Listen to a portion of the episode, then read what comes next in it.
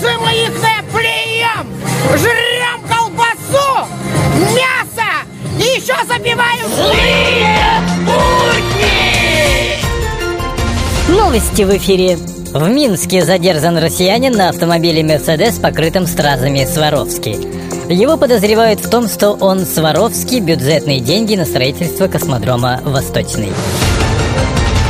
Вчера депутат Госдумы Николай Валуев перепутал военкомат с банкоматом, но деньги все равно снял. В России выпущен новейший ноутбук отечественного производства – Весит чудо техники столько, что перевозить его можно только на танке «Армата». Настоящая жизнь — это смертная скука Злые будни!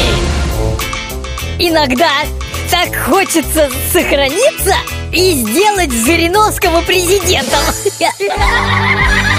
Злые будни! Подумаешь, кто там возмутен, что чемпионат мира по футболу пройдет в России. У меня жизнь в России проходит. Ничего?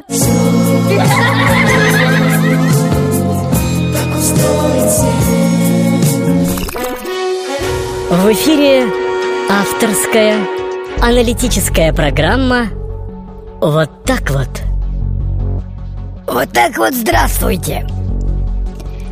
Все думали, что Украина уже достигла дна.